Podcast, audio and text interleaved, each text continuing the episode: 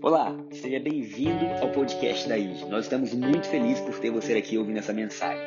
Desejamos que ela entre no mais profundo do seu coração e que grandes mudanças aconteçam. Se você quiser saber mais sobre a nossa igreja, nos conhecer melhor, é só baixar o nosso aplicativo, porque lá nós temos pregações, informações, inscrições e muito mais. Um grande abraço, vamos à mensagem.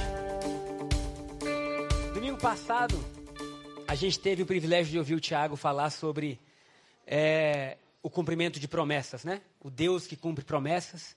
E ele utilizou a história de Maria para contar como tudo que Maria viveu foi parte daquilo que Deus tinha profetizado durante todo o Antigo Testamento. E pudemos participar juntos de entrar um pouco na história, não foi verdade? De entender como ela se sentia, de imaginar o que ela sentiu quando Deus disse no batismo de Jesus que esse era o filho dele. Teste de paternidade na hora, mostrando, né?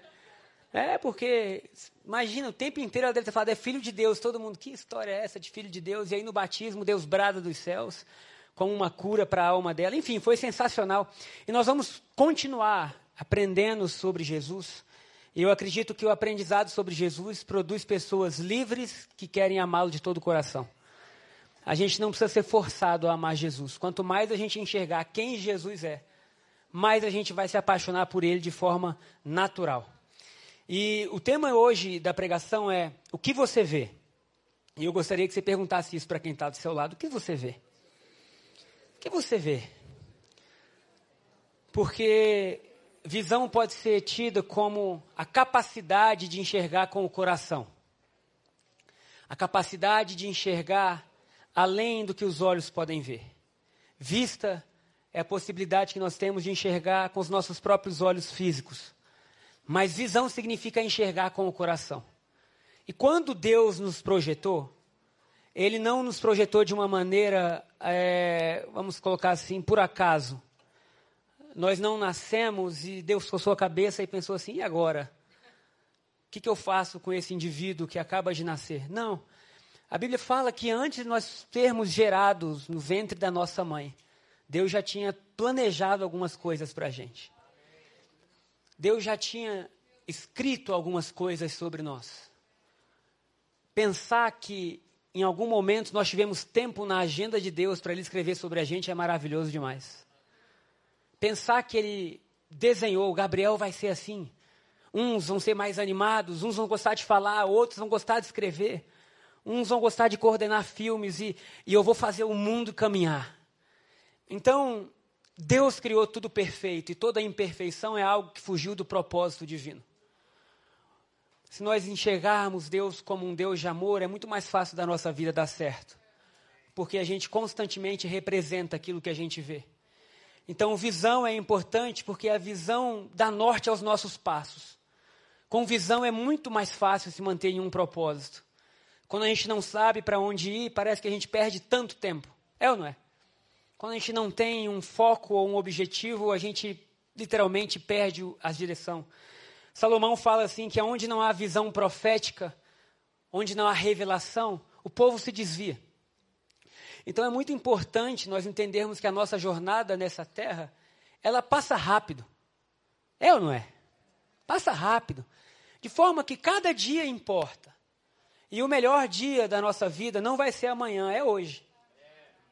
O melhor dia da nossa vida não vai ser quando algo acontecer, é esse domingo. E é por isso que intencionalmente a gente fala, vamos dançar, vamos celebrar. Porque se nós tivermos a visão certa e correta do que Deus tem para nós, a vida fica muito mais leve. Então, quando Jesus falou em Mateus 11, versículo 28, vinde a mim todos que estáis cansados e sobrecarregados, eu vos aliviarei. Ele estava falando sério. Porque desde aquela época já existia um cansaço e uma pressão sobre as pessoas que somente Jesus poderia retirar. Então nós estamos aqui nesse domingo de manhã, nos próximos 30 minutos, nós vamos compartilhar o Evangelho e eu quero pedir para você abrir seu coração e você deixar Deus falar com você. Porque o mesmo Deus que conheceu você antes de você nascer, é Ele que pode falar com você agora e te dar a direção. Às vezes a gente procura tanto o que está fora. Eu sei que a gente gosta de melhorar, e é por isso que a gente está aqui nesse domingo de manhã. É ou não é? Porque a gente gosta de crescer, a gente gosta de aprender, a gente gosta de construir. É por isso que nós temos voluntários que ministram, que tocam, É por isso, a gente gosta, a gente quer ver a vida fluindo. Isso é um princípio, é algo que acontece na vida de quem conhece Jesus. A gente quer que as coisas vão melhorando. Então, nós estamos aqui e, às vezes, a gente faz cursos, a gente enfim, investe em áreas da nossa vida para que a gente possa melhorar. E, às vezes, a gente procura muito o que está fora. Muito o que está fora. Mas Deus, Ele quer falar conosco no nosso coração. Ou de acordo com coisas que Ele já colocou dentro do nosso coração. Então, hoje nós vamos entender que visão é o que Deus fala ao nosso coração. Visão é aquilo que, às vezes, os nossos olhos não entendem, mas que, de alguma forma, está dentro de nós. Efésios, capítulo 2, versículo 10. Nós vamos começar lendo esse versículo que Paulo escreve para a igreja de Éfeso. Efésios, capítulo 2, versículo 10. Só para a gente trazer um pouco de base a isso que estamos lendo. Efésios 2, 10. Pois somos feitura dele. De quem?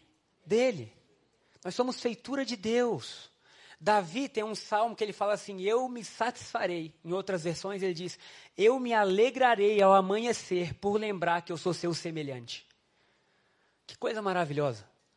Davi dizendo que ele fazia a alma dele diariamente, ao acordar, se alegrar por pensar, eu sou semelhante a Deus. Que coisa maravilhosa. E Paulo vem dizendo, nós somos feitura dele, criados em Cristo Jesus para o quê? Boas obras. Então, nós fomos criados em Cristo Jesus para boas obras, as quais Deus de antemão preparou para que andássemos nelas. Queridos, as obras que você vai viver, que você vai andar, já foram preparadas. Amém. Aleluia. Já está pronto. Isaías fala que ele é o Deus que começa já tendo visto o final. Glória a Deus por isso. Quando nós estávamos nascendo, Deus já tinha visto o nosso final. Deus não começa e fala assim, o que será agora? Pelo contrário, ele já tem o fim no seu início. Irmãos, Deus desenhou coisas maravilhosas para cada um de nós. E qual foi o lugar que Deus colocou isso? Dentro do nosso coração. Deus não colocou isso fora, Deus colocou isso dentro de cada um de nós. É por isso que Salomão, o jovem Salomão, que pede a Deus sabedoria, e Deus fala assim, eu vou te dar sabedoria mais que dê a qualquer outro homem. E a Bíblia diz que ele se torna o homem mais sábio que existiu, tirando Jesus, que era o próprio Deus, né, encarnado. E ele fala assim que... Vamos ler, Eclesiastes capítulo 3, versículo 11. Ele fala que Deus fez tudo formoso no seu devido tempo e colocou também a eternidade no coração do homem. Aonde? No coração do homem. Há algo dentro de você que é eterno. Quando você nasce, sendo ser humano, imagem e semelhança de Deus, você nasce com parte da eternidade dentro de você. E essa parte da eternidade é o que mais clama por realização. Nessa vida, nós podemos nos iludir com muitas coisas. E nós podemos, às vezes, realizar muitas coisas. Mas é quando nós encontramos esse propósito de Deus eterno dentro da gente que, de fato, a gente tem paz. Nós podemos construir, enriquecer. Nós podemos doar, nós podemos ser generosos, viajar. E nós podemos ter várias coisas e, mesmo assim, ir dormir sem se sentir completo. Porque a única coisa que nos faz completo não são as realizações. Porque Deus não falou que colocaria no coração do homem realização. Deus falou que colocaria no coração do homem eternidade. Amém. Fala para quem está do seu lado assim, há eternidade em você. De forma que, tendo você realizado grandes coisas ou não, o seu coração clama pela realização daquilo que você já nasceu tendo. Deus nos fez diferentes, unicamente lindos, com dons. E cada um de nós tem uma porção do céu para cumprir aqui na terra. E essa porção do céu não pode ser lida ou revelada pelo Instagram. Ela não pode ser revelada em coisas corriqueiras do dia a dia. E a alegria que está nela não está nem em casas, nem em carros. Então, nós vivemos hoje um ciclo onde a gente se acostumou e a gente se habituou a um padrão de uma certa doença, e doença que eu digo vício, de coisas tecnológicas e prazeres que a gente não precisa. A tal ponto que às vezes o carro para no sinal e a gente abre o celular. Peraí, deixa eu ver o que tem aqui enquanto o celular está. O nosso cérebro funcionando rápido. E aí Deus fala assim, ei, peraí, tudo que eu coloquei em você não está na igreja ao lado, ou na empresa ao lado, ou na pessoa que você está seguindo. Tudo que eu coloquei para você já está no seu coração. Se está no meu coração, não pode ser tão difícil de encontrar. Porque a maioria das pessoas pergunta o quê? Qual é o meu propósito? E aí elas querem ser que assim, não, seu propósito então é esse. Mas quem pode dizer qual é o seu propósito, não Deus que te criou? E quem pode mudar o seu propósito, Cris? Porque por mais que Deus já saiba o final, ele vai igual, desculpa a comparação, igual o videogame, fase por fase. Porque se a gente visse o final, a gente diria, não dou conta não. Talvez se a gente olhasse tudo que a gente já viveu e está vivo até hoje, você diria, meu Deus, se eu soubesse, eu achava que eu não conseguiria, eu não é? Eu não conseguiria passar por esses momentos, às vezes, de luta, de dor, ou de alegria, ou de dúvida. E Deus fala assim, vamos lá, fase por fase. E em cada fase, Deus coloca dentro do seu coração. É por isso que a eternidade, então, está dentro de nós, e nós precisamos de tempo para moldar esse coração. O mesmo Salomão fala que sobre tudo que você deve guardar, guarde o seu coração. Coração, no hebraico, não é o órgão que bombeia sangue continuamente para a gente. Lev significa raiz dos seus pensamentos. Ainda tem uma outra, deixa eu ver, ó. Coração, a palavra hebraica lev é encontrada centenas de vezes na Bíblia. Na mentalidade bíblica, lev é muito mais do que o órgão que incansavelmente bombeia sangue em nossas veias. Lev é o órgão humano central, representa o ser interior. Olha que coisa linda. Representa o ser interior, representa o seu espírito, representa aquilo que está dentro de você. Então, Deus, quando sonhou com você, ele colocou dentro de você, no seu espírito, algo que te daria facilidade para você viver. E é o que está no seu espírito que te traz paz. Por isso que Paulo fala, seja a paz de Deus, árbitro no vosso coração. Alguém já leu o livro do Kenneth Hagin? Antigamente, agora já faz um tempo já que não são mais publicados, mas enfim... Kent Reagan foi um dos grandes homens e heróis da fé. Heróis da fé. Amém? Abraão era o pai da... Não era da performance não, gente. Amém? Porque hoje a gente honra performance. Mas a Bíblia honra a fé. Os heróis que estão na Bíblia são heróis da fé. Muitos deles a gente olhar e achar, isso é um Zé Ninguém. E Deus estava dizendo, aqui no céu ele é herói. Olha como o reino de Deus funciona diferente. Shaila, você vai ter que vir à noite. Até me arrepiei com esse aplauso lindo. E ontem, eu comentei no primeiro culto que eu vi no Instagram. Eu comentei no primeiro culto que ontem. Deixa eu falar que você vai entender, querida. Não se anime, eu acabei de te elogiar. Sobe aqui e me dá um beijo. O tempo que nós temos é hoje, Shaila.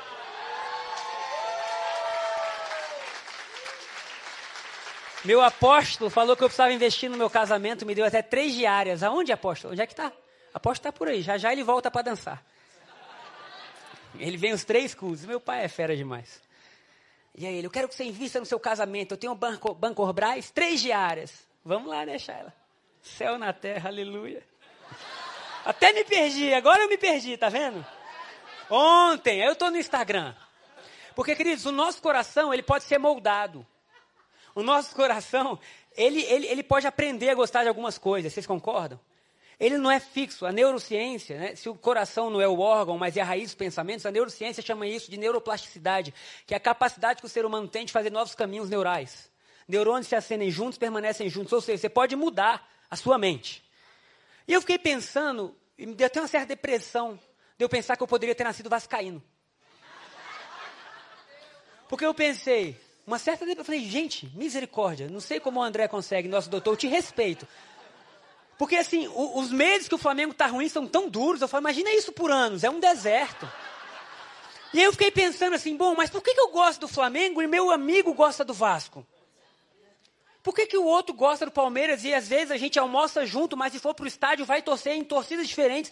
Simplesmente porque um dos pais falou que era uma coisa e o outro falou que era outra e a gente aprendeu a gostar daquilo. E o nosso cérebro foi formatado para gostar de algo. Né? Eu lembro que tinham alguns amigos meus, tinham medo dos filhos virarem flamenguistas, aí falava Flamengo, aí o menino... Né? Ensinava a criança a ter esse ato de assim, não quero isso nunca na minha vida. Mas se o meu pai não fosse torcendo para o time que ele torce, talvez eu fosse outra coisa, porque o meu cérebro pode aprender isso. E tem ideia que o chamado de Deus para a gente é um chamado para reaprender a viver. É um chamado para a gente deixar os padrões que a gente teve na vida. Quando Deus chama Abraão, como eu já falei, o pai da fé, ele fala, Abraão, sai da sua terra, sai da sua parentela, sai da casa dos seus pais. Por que ele teve que fazer tudo isso? Porque se ele não deixasse os padrões antigos, ele não podia caminhar com Deus. Deus queria, através de Abraão, abençoar todas as famílias da terra. Mas às vezes o lugar que Abraão estava tinha tantos padrões ruins que Deus falou, você precisa sair daí, meu filho. Porque se você não sair daí, você vai estar preso a esses padrões. Então Deus está falando para a gente hoje, nessa manhã, que o nosso coração pode ser moldado. Que esse coração, ele aprende a gostar de coisas. Por exemplo, quem aqui come sushi? O prato que dizia assim quando eu era menor, qual é o prato que você mais gosta? Aí eu dizia, igual minha mãe dizia, bife com batata frita, arroz e feijão, o prato do carioca, não é isso? Minha mãe falava tanto isso que era o prato. E lá em casa, às vezes, tinha um monte de batata frita. Não sei quantos anos que lá em casa não tem batata frita. Agora tem inhame frito. É bom. Mas lá em casa, tipo assim, a batatinha frita, era assim, a batatinha frita. Tinha um orgulho em falar batatinha frita. Mas por quê? Aí um dia, na minha adolescência, quase na minha juventude, estava na moda comer sushi. Eu falei, cara, eu vou ter que aprender. Eu fui comer, eu falei, gente, eu não como isso nunca mais. É assim ou não é? Para ver se é como se fala, nossa, negócio meio mole. Não. Aí você vai se adaptando. E hoje corre o risco de acabar o culto e alguém falar para você, vamos almoçar sushi? E você fala, vamos. Gostando. Por quê? Porque você moldou o seu cérebro a uma ação que ele nem sabia. Ele se acostumou àquilo. Por que eu estou falando isso? Porque ontem eu estava em casa. E aí estava onde? No Instagram, vendo, e vi um pastor amigo nosso que ia ter uma vigília na igreja dele. E aí meu coração falou assim, orar, estou a fim de orar. Ainda mais num lugar que ninguém te conhece, aí que é melhor, né? E aí, beleza, aí eu falei, eu acho que eu vou, hein? Aí ele, fala comigo. Ele fala assim, ele é engraçado, fala comigo, Manzoni. Aí eu vou orar com você, hein? Aí ele vem, a vigília é de 10 às 2, eu falei, então eu vou. Aí ele, você vem mesmo? Eu falei, eu vou. Aí ele, então você prega. Aí eu, não. Aí eu falei, eu não quero pregar, eu só quero orar. Ele, não prega, por favor. E aí eu fui, e aí eu preguei. Mas foi engraçado que eu voltei para casa 1h30 da manhã no carro. E aí o meu coração, ele estava assim, inclinado para as coisas de Deus. Porque depois de você ver profecias, depois de você orar em línguas, depois de você louvar, depois de você cantar músicas do monte, músicas que não são do monte, não tem como você voltar para casa pensando em outra coisa, a não ser Deus, obrigado. Deus, obrigado que o Senhor está comigo. Por quê? Porque o nosso coração pode se inclinar. E a forma do nosso coração, então, se inclinar é a gente trazendo coisas que são boas. Então, sobre tudo que deve guardar, guarda o seu coração, porque é desse lugar que Deus colocou o sonho para a sua vida. É nesse lugar dentro de você, queridos. E se está dentro de você, não é tão difícil achar. Porque se alguma coisa diferente acontecesse com o seu corpo, você rapidamente notaria. Sim ou não? Sim.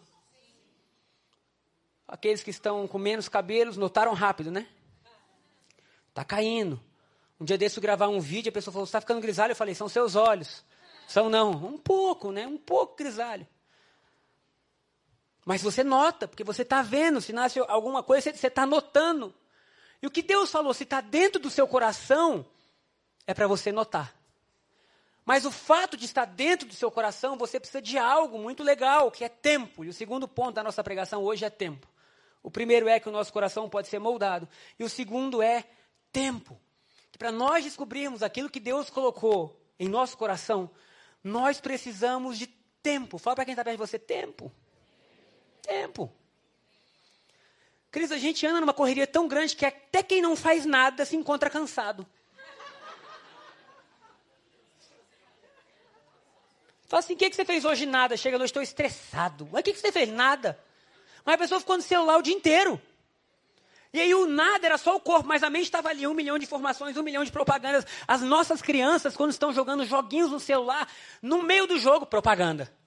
Propaganda. Propaganda. Um monte de informação. E quando a gente vê, a nossa cabeça está correndo. E Deus não colocou a visão na nossa mente consciente, mas na nossa mente subconsciente. Nosso coração. Então, quanto mais estressada está a mente consciente, menos a gente consegue ver. E mais difícil é a gente tomar a decisão simples, é ou não é? Por isso que Jesus diz, vinde a mim e eu vou dar descanso a vocês. Descansar não é pecado. Será que você pode repetir comigo? Descansar não é pecado. Porque parece que descansar é pecado agora. E aí a gente vai crescendo um pouco mais, parece que a gente não pode ir de bermuda para o shopping. Porque se alguém tiver de bermuda no shopping no dia de semana, vai pensar o quê? Não faz nada. Mas e se naquele dia você não estiver fazendo nada? E se a pessoa pensar que você não faz nada, o problema é dela.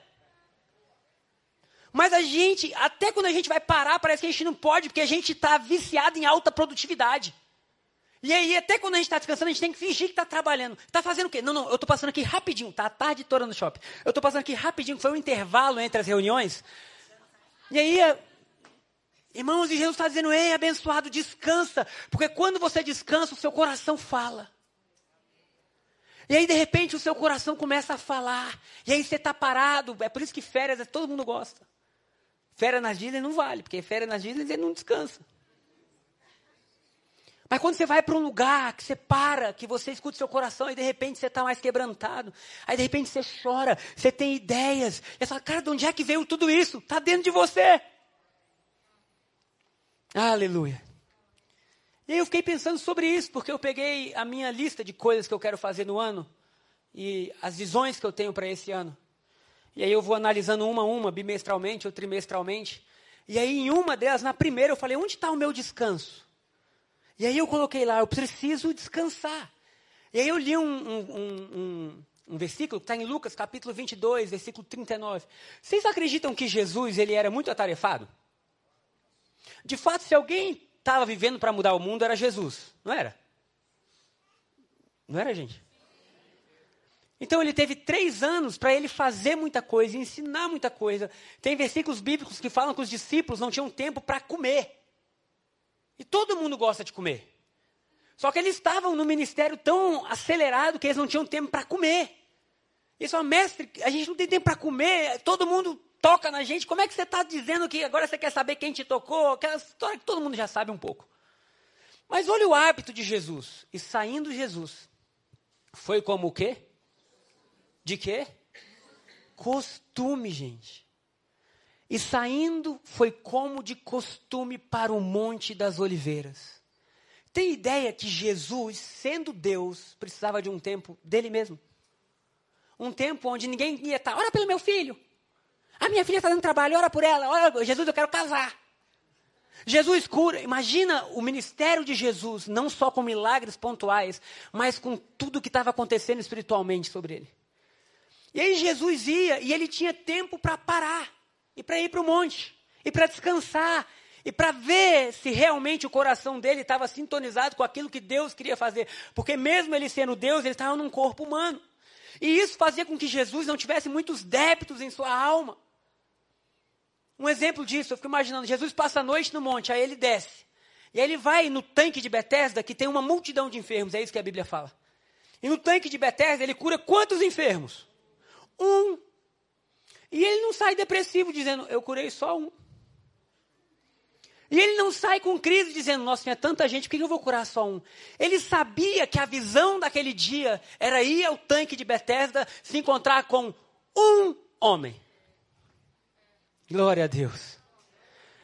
Porque a produtividade de Jesus não era assim, ah, então eu vou lá, eu tenho que curar todo mundo. Não, ele foi e curou um homem, porque ele já tinha se encontrado com Deus, ele já sabia que a agenda daquele dia era se encontrar com um homem. E um homem na agenda de Deus é melhor do que a multidão toda. Agora, o que acontece? Ele saía, ele tinha tempo. A gente não. A gente, às vezes, está no banheiro e está com a multidão ali. A gente vai dormir e antes de dormir a gente está com a multidão. A gente acorda e aí antes de dizer bom dia Deus, ou bom dia esposa, ou bom dia filhos, ou bom dia, a gente está com a multidão. Então Deus fala assim, aí vocês precisam de tempo para parar, para voltar a ver, a sentir. Quando Jesus foi vencer a ansiedade na vida dos discípulos, ele falou assim, olhem as aves, olhem os lírios. Olhem as coisas simples da vida. Olha que o universo continua funcionando, tanto você rico ou pobre. Olha que o sol continua nascendo e quando ele se põe a lua vem. Olha tudo isso e vê que Deus cuida disso tudo. E quando o seu coração enxergar que Deus cuida disso tudo, lembra que Ele é seu Pai, que se Ele cuida disso tudo, Ele cuida de você. Aleluia. Aleluia. Então nós precisamos disso, desse momento da gente parar, da gente rever, da gente voltar a dar valor ao que importa, voltar a fazer o nosso coração ouvir Deus e deixar com que Ele revele ao nosso coração aquilo que já está escrito, as boas obras que foram preparadas de antemão para que a gente andasse nela. Existe um caminho que Deus já preparou para a gente andar nele. Existe um caminho para você, amém? Existe uma visão para você. Eu falei anteriormente do Kent Reagan, não terminei. E ele fala que ele aprendeu tanto a ouvir o coração dele, que toda decisão importante da vida dele, ele nunca tomava rapidamente. Porque ele dizia, o meu interior sabe exatamente o que Deus tem para mim. Talvez a minha cabeça esteja confusa, mas se eu parar um pouquinho para ouvir, eu vou saber o que eu devo fazer. E aí ele dizia que às vezes vinham negócios, e ele dizia assim, cara, será que eu entro nisso ou não entro? E ele dizia assim, eu não posso responder agora, eu preciso de 3 dias. E naqueles 3 dias ele saía, naquela época não tinha celular, mais fácil, né? Então ele saía e ele ficava em um lugar de jejum, de contemplação, de adoração, até que ele tinha a paz no coração dele, a firmeza no coração dele para falar, cara, isso é para mim ou isso não é para mim. E ele fala que a partir do momento que ele faz isso, a vida dele se tornou muito mais fácil, porque era como se ele estivesse trilhando um caminho que alguém já tinha trilhado antes dele. E nós sabemos quem esse alguém é, o próprio Deus. Então nós vemos que o nosso coração pode ser moldado, o nosso coração pode ser influenciado. E a forma de Deus falar é através de uma visão que Ele coloca no nosso coração. Nós vimos também a necessidade de nós termos tempo. Da gente parar um pouco, da gente orar, da gente contemplar, da gente sair da nossa correria e da gente vivenciar tudo que Deus colocou em nós. E o último ponto da palavra hoje é a verdadeira alegria. A verdadeira alegria. Por que a verdadeira alegria? Porque tem alegria na nossa vida que ela é passageira. Tem alegria na nossa vida que não deixa de ser uma certa alegria, um momento de prazer, mas dura pouco. E a gente condicionou a nossa mente a ter esses momentos de prazer que duram poucos e a gente ficou viciado em sempre ter alguma meta a ser alcançada para que a gente seja feliz. E aí a gente conquistou hoje. Talvez você tenha hoje coisas na sua vida que você sonhou, mas aí quando você chegou, você não, nem celebrou, você já falou assim, então tá, os próximos passos e alvos são esses. E o que Deus tem para a gente é o seguinte, a alegria não está no próximo alvo. A alegria não está na próxima vitória. A alegria não está na próxima conquista. A alegria está em eu estar com vocês hoje. É uma verdadeira alegria que não pode ser tirada. É uma verdadeira alegria que não pode ser roubada. É aquela alegria que faz você estar bem mesmo nos dias difíceis. Que aí você fala, cara, eu não sei o que está acontecendo, as situações estão terríveis, as circunstâncias estão ruins, mas dentro de mim há uma paz que excede todo entendimento. Dentro de mim eu estou forte. O que é isso? É a vida do Espírito Santo dentro de você. Então, quando Jesus encontra a mulher samaritana, no livro de João, ele, depois de uma longa conversa, ele fala assim, mulher, do seu interior fluirão rios de águas vivas. Do seu interior fluirão rios de águas vivas. Antes dele dar essa afirmação, ele fala assim, quem beber dessa água humana, física, voltará a ter sede. Mas quem beber da água que eu der, nunca mais terá sede. Porque se a água flui do seu interior, você tem ela disponível, amém? Então a verdadeira alegria que Deus tem para a nossa vida, não é uma alegria que surge de circunstâncias. Não é uma alegria que surge simplesmente do que está acontecendo, mas é uma alegria que tomou conta do nosso coração por completo. E aí, irmãos, não se assustem, porque o seu mundo exterior vai passar a refletir o que você carrega dentro de você. E se você teve uma família que tem um padrão diferente do que é o reino de Deus, ei Abraão, sai da sua terra, sai da sua parentela e vai para a terra que eu te mostrarei, porque o reino de Deus funciona diferente desse reino. E às vezes a gente se acostumou a reclamar. Se acostumou, não por maldade, mas por um padrão onde nunca nada está bom. E isso que está dentro da gente está fazendo com que agora as circunstâncias estejam se adaptando à nossa fé. Porque o justo vive da fé. Aquilo que você carrega dentro de você, seja uma ideia reverenciada ou temida, vem acontecer. Jó falou isso, o que eu temia me sobreveio. Mas quando nós carregamos o reino de Deus dentro de nós, então, meu irmão, esse mundo vai dar um jeito de corresponder ao que Deus tem feito dentro de nós. Você é muito abençoado. Você precisa acordar pensando isso. Você é muito abençoado. Ai, pastor, que orgulho. Então eu sou orgulhoso, porque eu sou muito abençoado. Eu prefiro acordar pensando que eu sou muito abençoado do que eu sou muito maldito. Eu prefiro acordar pensando que a minha vida é bênção. Eu prefiro acordar pensando que ter família é bênção. Eu prefiro acordar pensando que tudo que eu tenho é vitória. Porque aí vem a alegria. Do que pensar assim, ah, meu Deus, não sei se o Senhor é comigo hoje. Tem gente que tem a mente tão padronizada em algo ruim, que quando está vendo algo muito bom, diz assim, espera. Você vai ver, já acontece algo ruim. Ah, filho de Deus, muda a mente. Porque se algo está bom, você diz, espera, já acontece algo melhor. Você tem ideia que hoje nós temos o que as gerações passadas nunca imaginaram ter. Você chega na sua casa à noite, você pode pedir iFood, a maioria de nós pode pedir um iFood, um lanche. Você vai no seu, você pede um lanche. Aí você vai ver uma televisão, você tem Netflix, Amazon, Esporte, você pode ver NBA, você pode ver hockey, você pode ver futebol, você pode o que você quiser, você está ali. Aí você chega no carro, antigamente, quem lembra? Você tinha um porta-CD. Que se você fosse muito abençoado, era um porta-CD, um catatal desse tamanho. Que você ia passando um a um para tentar achar o CD que você gostava, é ou não é? Se tu tivesse um toca-fita no seu carro, porque no início roubavam os toca-fitas tudo, você lembra o CD? E se você gostava muito de um CD, você estava lascado, porque o CD arranhava, e na tua música preferida, lembra? Hoje em dia, você entra no carro, aí tem irmão, ai não, a igreja fica meia hora da minha casa, querido, pelo amor de Deus. Arruma outra coisa para reclamar, porque provavelmente você vem num carro ou de carona, que você tem o Spotify, que você pode ouvir qualquer artista do mundo. É ou não é?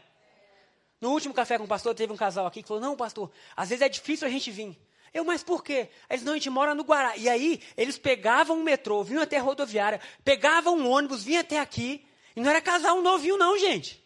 Casal maduro na fé. Eu mandei todo mundo aplaudir, eu falei, todo mundo aplaude.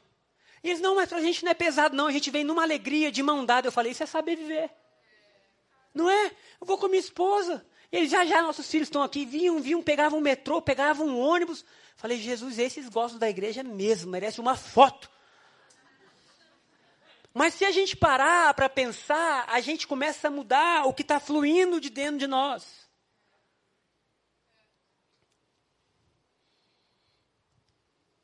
Amém? A gente não pode se comparar. Porque o único nível de comparação é a visão que Deus botou dentro da gente. Tem como. Eu vejo às vezes pastores que amam a Deus e às vezes a gente pode cair nesse mesmo erro, medindo a realização pelo que está acontecendo na igreja ao lado. Quantos membros tem sua igreja? O que você está fazendo? E aí, se uma estratégia dá certo em um lugar, quer aplicar também, mas qual é a estratégia que Deus deu para você? Porque eu cheguei lá na vigília, eu me emocionei tanto, eu falei, cara, olha aqui essa igreja, tem mais de 15 anos. E a igreja tem 50 pessoas. E eles estão felizes, alegres, amando Jesus, servindo café 1h da manhã. E, irmão, alguém quer um cafezinho? Eu falei, cara, que coisa linda. Talvez esse pastor daqui seja um herói da fé. Talvez ele tenha conquistado, em termos de realização que o homem valoriza, pouca coisa. Mas talvez no céu os anjos todos saibam o nome dele. Então Deus está dizendo, ei, não passa a medir sua vida por ter ou não ter. Passa a medir sua vida pela realização da eternidade que está dentro de você. Porque somente Deus sabe, não tem como. Até a gente está descobrindo. Cito um exemplo da Shaila. Há um tempo atrás ela estava na moda.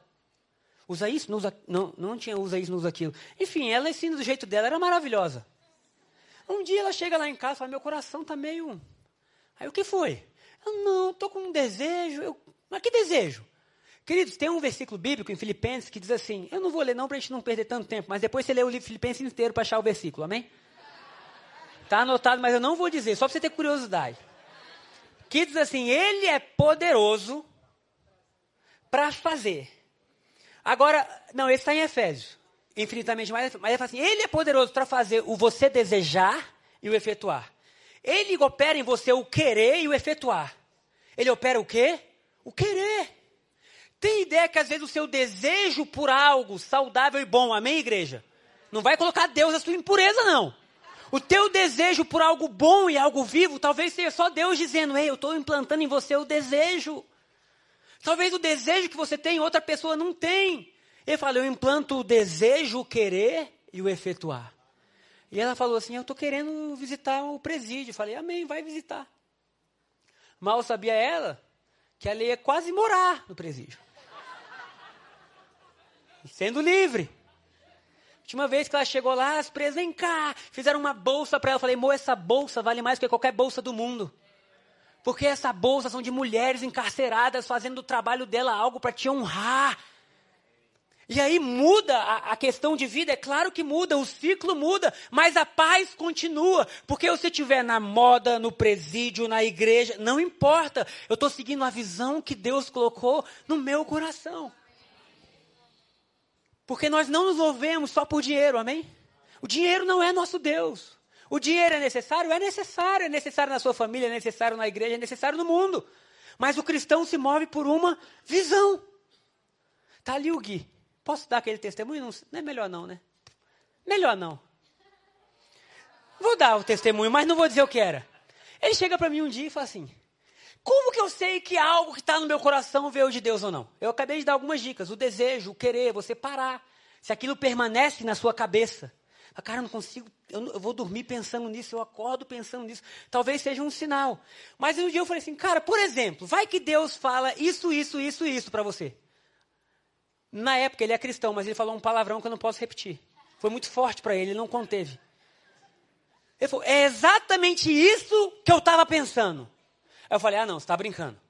Porque eu dei um exemplo, tipo assim, vai que Deus está mandando você namorar a sua esposa e viajar o mundo. E o exemplo que eu dei era exatamente o que estava na cabeça dele. Eu falei, tá vendo? Talvez Deus esteja falando com você. Agora, Deus já vinha plantando uma semente. Ele falou, o que, que eu faço agora? Eu falei, espera. Porque a semente leva um tempo para nascer. Se Deus está plantando esse desejo, vê se Ele vai te dando a estratégia, o caminho. Porque aí você vai dando passo a passo de mão dada com Jesus. Lembra o livro do Kent Reagan, para a gente finalizar? Que ele dizia assim, ele amava muito Jesus, e isso impactou minha adolescência. Minha adolescência foi lendo os livros do Kenneth Hagin. E ele encontrava Jesus, né? Tinha visão de Jesus, oh, meu Deus. Kenneth Hagin é um cara que com 13 anos de idade tem uma deformidade no coração, e os médicos falam para ele assim, você não passa de 13 anos. E aí ele vai vivendo, e ele não morre. E aí ele, mas não é possível, que eu nem morro e nem vivo, eu estou preso nessa cama, não consigo sair. Ele pede uma Bíblia para a avó dele. E ele começa a ler a Bíblia e chega em Lucas, que diz assim, tudo que você pedir com fé será feito. Com 13 anos de idade, ele fala, Deus, isso aqui é mentira. E ele continua lendo aquele versículo, ele não conseguia sair do versículo. E Deus fala, isso é verdade. Ele, não, isso é mentira, porque eu estou enfermo. E Deus fala, é verdade. E aí, ele fala, é mentira. Eu falo, é verdade, se você crê, você pode. Aí ele, mas eu creio. E Deus falou com ele assim, não, você não crê, que são 10 horas da manhã, e 10 horas da manhã, um menino de 13 anos de idade não está na cama. E naquela hora, ele fala que depois de anos, sem conseguir se mover, andar, sair, ele levanta da cama. E aí ele fala, desde então, nunca mais. Ele tinha 85 anos de idade, não sabia o que era pisar no hospital e um remédio. Porque toda a saúde dele funcionava de acordo com Deus. O testemunho do filho dele é que ele foi conhecer o que era um hospital com 41 anos de idade. Kenneth Hagin, filho. Chega no hospital e vai orar, dizendo, Deus, o que eu estou fazendo no hospital? E ele fala que Deus fala com ele assim, pronto, você cresceu. Agora você vai viver da sua fé, não da do seu pai. Porque até os 40 anos os meninos ficavam enfermos, que a gente regorava e ficava curado. Olha que doideira. E aí ele fala que ele amava tanto Deus e que às vezes ele se animava tanto. E quando ele chegava lá na frente, ele, cadê Deus? E aí que Jesus falou com ele assim, ei, eu prefiro que você vá devagar do meu lado do que você vá correndo lá na frente e depois se perca. Então, irmão, a visão está no nosso coração. Dia após dia, momento após momento. Domingo após domingo, segunda após segunda, terça após terça, estamos com Jesus. E a partir daí, Ele guia o nosso coração, Ele direciona, e a Bíblia fala que Deus é poderoso para inclinar o coração do rei. Aleluia. Deixa Deus inclinar seu coração. Amém? Que você possa trazer à memória o que te dá esperança, que você possa ter tempo, e que você possa viver uma verdadeira alegria, que todo aquele que nasceu de novo pode viver. Todo aquele que nasceu de novo em Cristo Jesus pode viver. Amém? Dê um aplauso ao Senhor. Coloque-se de pé.